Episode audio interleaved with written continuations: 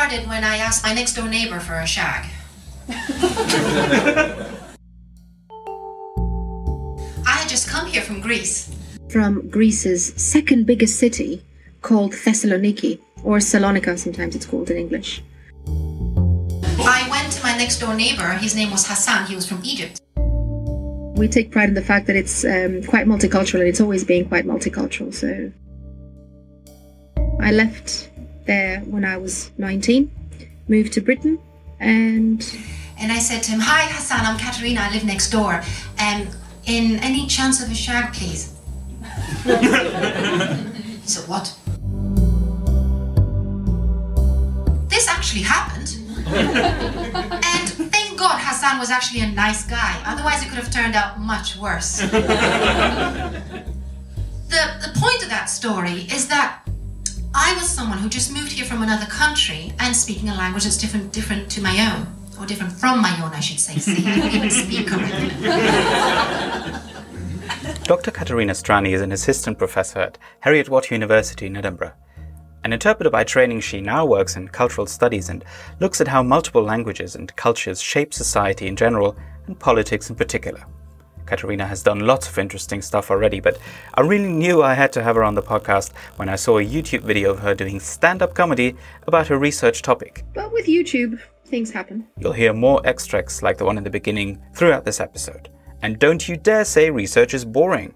I'll tell you a funny story first. I had an accident and I had to have a back operation back in 2008. And I remember while I was uh, on the operating table, ready to be put under the anesthetic, the anesthetist said, So count backwards. And I counted backwards and I still wouldn't go to sleep. And he said, he said, okay, tell me about your PhD. And I remember I said to him, if I talk to you about my PhD, you're the one who's going to go to sleep and not me.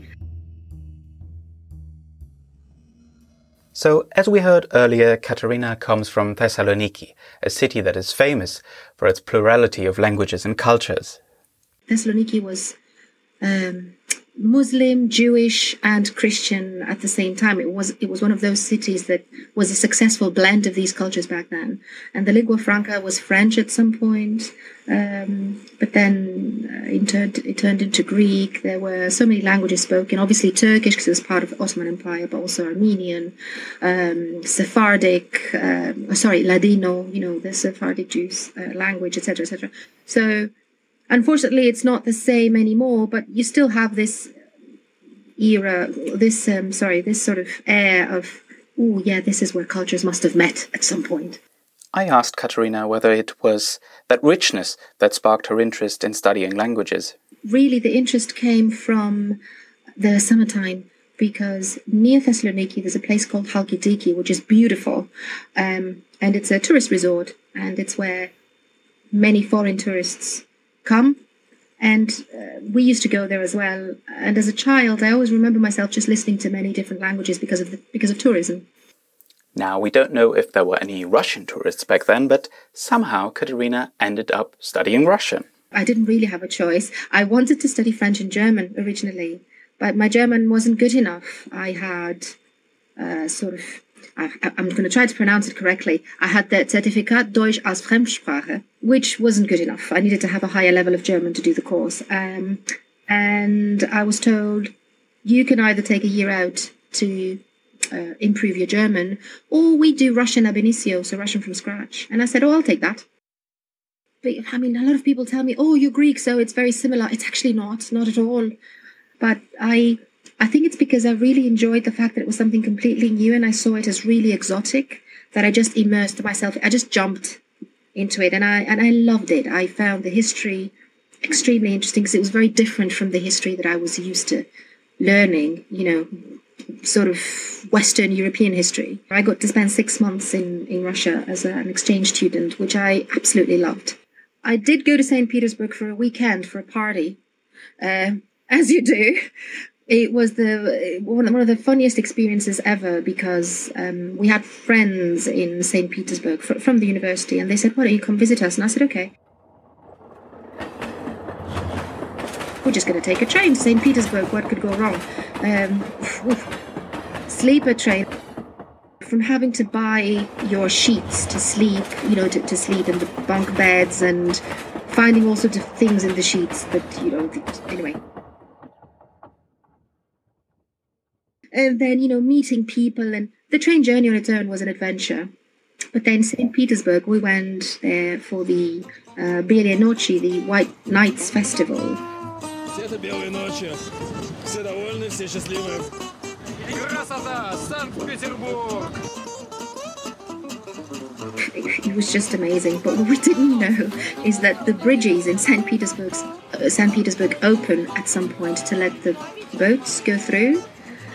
Um, so if you're on the wrong side of the bridge, you're sort of trapped you can't really cross, which is what happened to us. So we spent pretty much the whole night, white night to be fair, but still, we spent the whole night um, at a street party, which does wonders for your language skills. Eventually, Katerina managed to get back from Russia to Scotland, to Edinburgh. I just came here to study, like so many other people do. I studied French and Russian and thoroughly enjoyed the course.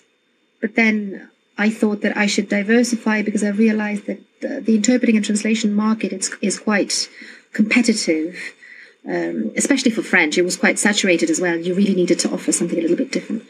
So um, uh, I always had an interest in politics as well, and I just did politics for my MSc and then for my PhD, and then went into academia. That was my diversification.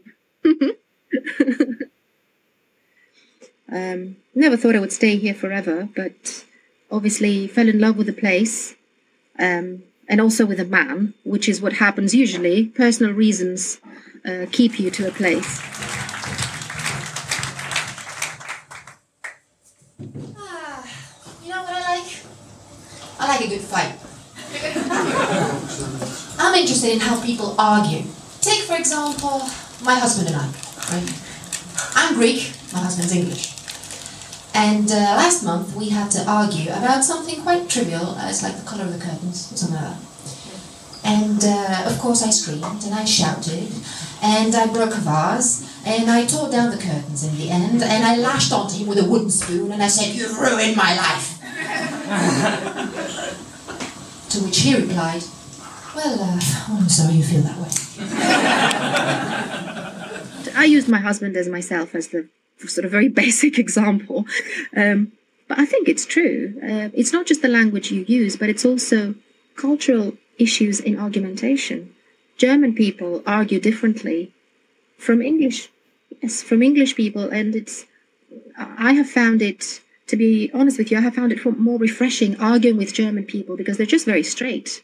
They will tell you straight on whether they agree with you, whether they think what you're saying is nonsense, or it's it's it's much more straight and more concise and they don't really care if they offend you. They just want to they're just looking at the sort of strategic uh, purpose of what you're trying to do which i personally like very much. Whereas when you argue with an british let's say person it's very different. There's a lot of embellishment there's a lot of um, hedging. Well you know da, da, da, i'm sorry you feel that way. So there are differences that i think we should very much take into account my PhD thesis was about communication in the public sphere, so communication between citizens on politics. So I stand between languages and politics, okay? And when I talk to the languages people, they understand the whole languages and politics um, interplay and how the fact that when people argue in different languages, that is different from when they argue uh, monolingually. But when I spoke to the politics people, they just didn't get the importance of language or the importance of multilingualism in politics. So from that frustration, I just wanted to show in a very plain way, you know, non-scientific, non-academic way, that look, when we speak a different language, we become different people. And when I'm asked to argue in not just in English, because I've been using English for quite a long time, but I don't know, in another language, in French, for example, I will not make the same arguments. I will not. Uh, probably I will not be persuaded in the same way. Um, I will not phrase my arguments in the same way as I will do in another language. And I th- still don't think that we have convinced political scientists that languages or multilingualism in argumentation is uh, is important. I personally, when it, when I talk about politics, uh, when I talk about Greek politics, I'd rather speak in Greek uh, but when I talk about European politics, I'd rather speak in English which it be, because I studied in Britain because some of the concepts I just can't work with in, in, in Greek. And there is other, there's other people like that. I'm not alone in this. There are thousands of people who do the same. Thousands of people who move from their home country to another country to work, to study, to follow loved ones are increasing in numbers. Probably because they're going off, you know, asking natives for showers. and there has been a lot of research on immigration policy and how people integrate culturally in new countries, blah, blah, blah. I'm not really interested in that. I'm interested in how new speakers integrate into political life. Yeah, rock and roll, yeah, politics. Yeah, that's the real Ah, politics, that most dangerous of minefields, especially these days. But one part of politics is societies debating issues of general interest, like in Europe. What does Katerina think about European politics? Will there ever be a European public sphere where people from all member states discuss the big issues? And in which language? When it comes to a European public sphere, um, the language used, or the languages rather used, are important. But what I think is more important is to get the interest of people to participate. So um, when you talk about a European pu- public sphere, you um, imply that there's a space somewhere, virtual space probably, um, or, or, virtual and physical actually, uh, space somewhere where European citizens talk about European matters of common interest or of generalized interest. Uh, and they try to influence the European um, government, etc., etc. This presupposition, presupposition is quite um, can be quite optimistic because uh, not all European citizens are interested. Uh, unfortunately, there's not much information about what Europe does. There's all these different problems that a European public sphere um, has, and I know that we're getting there, but it really is a case of um, selling it better, if you like, to the European citizens that look, this is your space, this is your uh, this is your opportunity to talk about things and to influence things. And once we do that, then we can also think of the language issue, which I agree is is difficult because in the end, it's a challenge. Yeah. Big debates increasingly happen online and on social media. Katerina is the UK coordinator of RADAR, which stands for Regulating Anti Discrimination and Anti Racism, an EU project which looks at hate speech, but not only on the internet. Uh, it's not. It includes online communication, but it's not uh, just online communication. It has to do with hate speech in general. It started as a. It, it's a. It's an international project. Let's say first. It has. It includes nine partners from six countries, so it's not just the UK. Um, there's partners in the UK, Italy, Greece, Poland, the Netherlands, and Finland. And we are looking at hate speech and hate communication, but uh, with a focus on racism and, disc- and racist discrimination, really. And we see how hate speech speech is uh, manifested in um, various settings. So the media, uh, advertising, online, but also everyday communication, everyday experiences of racism. And we're trying to draw a comparative study. And in the end, we are also developing a training model, but that's um, a bit, that's in the future. Uh, but what I found interesting in terms of, from a linguistic point of view, from that project, is that there are so many um, differences when it comes to attitudes to race, um, community relations, etc., in Europe that uh, that I hadn't envisaged before. And that's not just differences between Britain and the rest of continental Europe. It's differences between. Oh yeah, no, because sometimes you know people can be simplistic. Um, but uh, no, no, it's it's differences between different countries who have different experiences of multiculturalism, uh, of many communities, and also, hence, different attitudes to race. So that's what it's about. And hopefully there will be a paper coming out at some point. But yeah, that's that that's what I'm dealing with now. Uh, on that note, we've had long discussions between partners on terminology for um, ethnic minorities. Um, I think the Italian partner was saying that we shouldn't use the word race because in Italian razza is used for animals as well. So you know the, the, the word for race and breed is the same thing, and you should use it for humans, which I think is hugely interesting because in in English at least, um, the term race yes can be controversial, but it's not. Uh, black and white 100% offensive you know some people think it's a useful concept because it uh, it denotes uh, difference and we have to celebrate difference rather than hide it when you talk about political correctness and you know some terms meaning uh, a different thing now than they than they did in, in the past etc i think any discussion on terminology uh, what we should use what we shouldn't use etc any such discussion should be led by the minority by the minorities themselves. So by people who can be potential victims themselves. And what we see um, unfortunately is that most of these discussions are being led by white middle class people um, which shouldn't be the yes, which shouldn't be the case. So a white middle class person shouldn't just say, okay, this is the terminology we use now for black people, for example. It's it's crazy.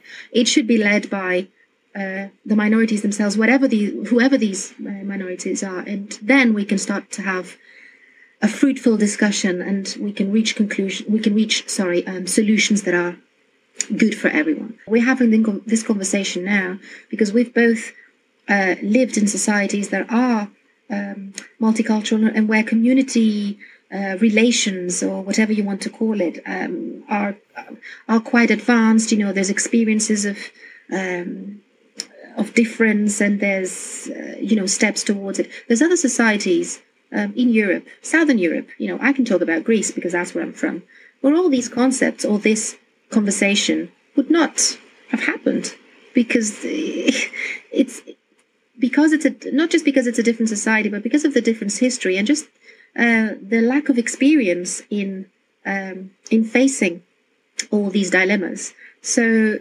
it's difficult to have a discussion like this at a European level.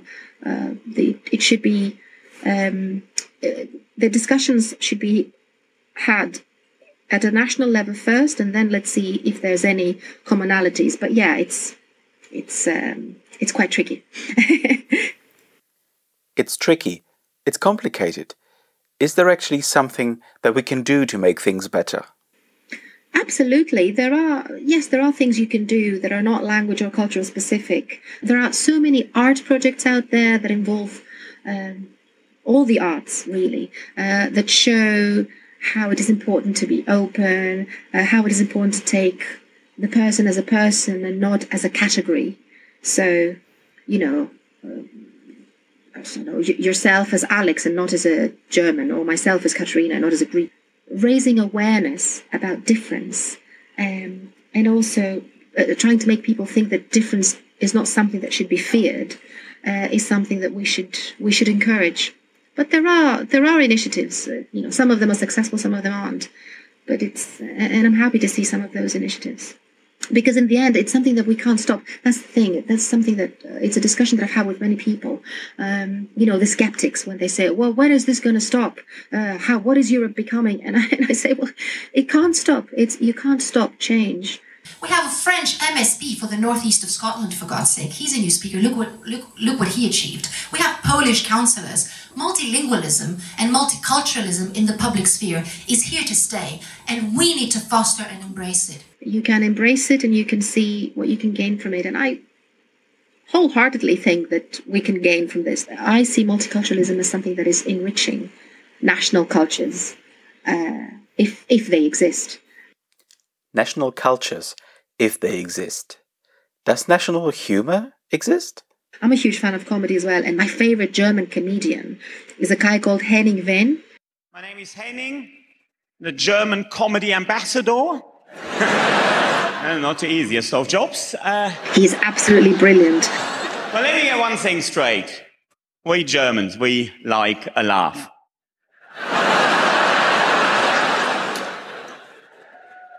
no, honestly, we really do. We really do, just like the Brits. The only difference is Germans laugh once the work is done.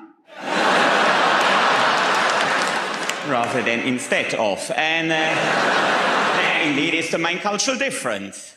To be honest, I don't know any other German comedians. Uh, he's the he's the only one I know, but he's brilliant. You know, there's this stereotype that German people don't have a sense of humor, which I think is totally false.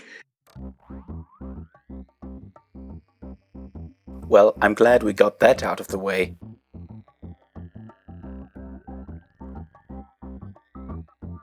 You have been listening to episode 27 of LangFM with Katerina Strani. You can find more information and links in the show notes over at www.langfm.audio. If you enjoy listening to my podcast, you should subscribe in iTunes or a podcast app of your choice so you don't miss future episodes. And while you're in iTunes, it would be great if you could leave a rating or a review. It really helps other people find out about the podcast. Thank you, and talk to you soon on Lang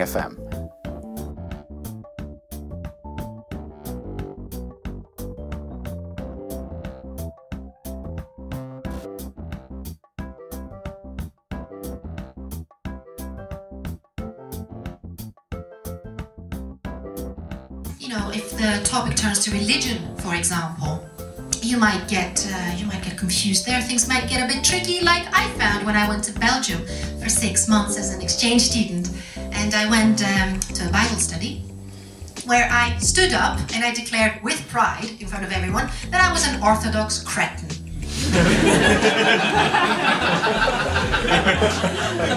apparently, uh, the words Christian and cretin in French sound very similar.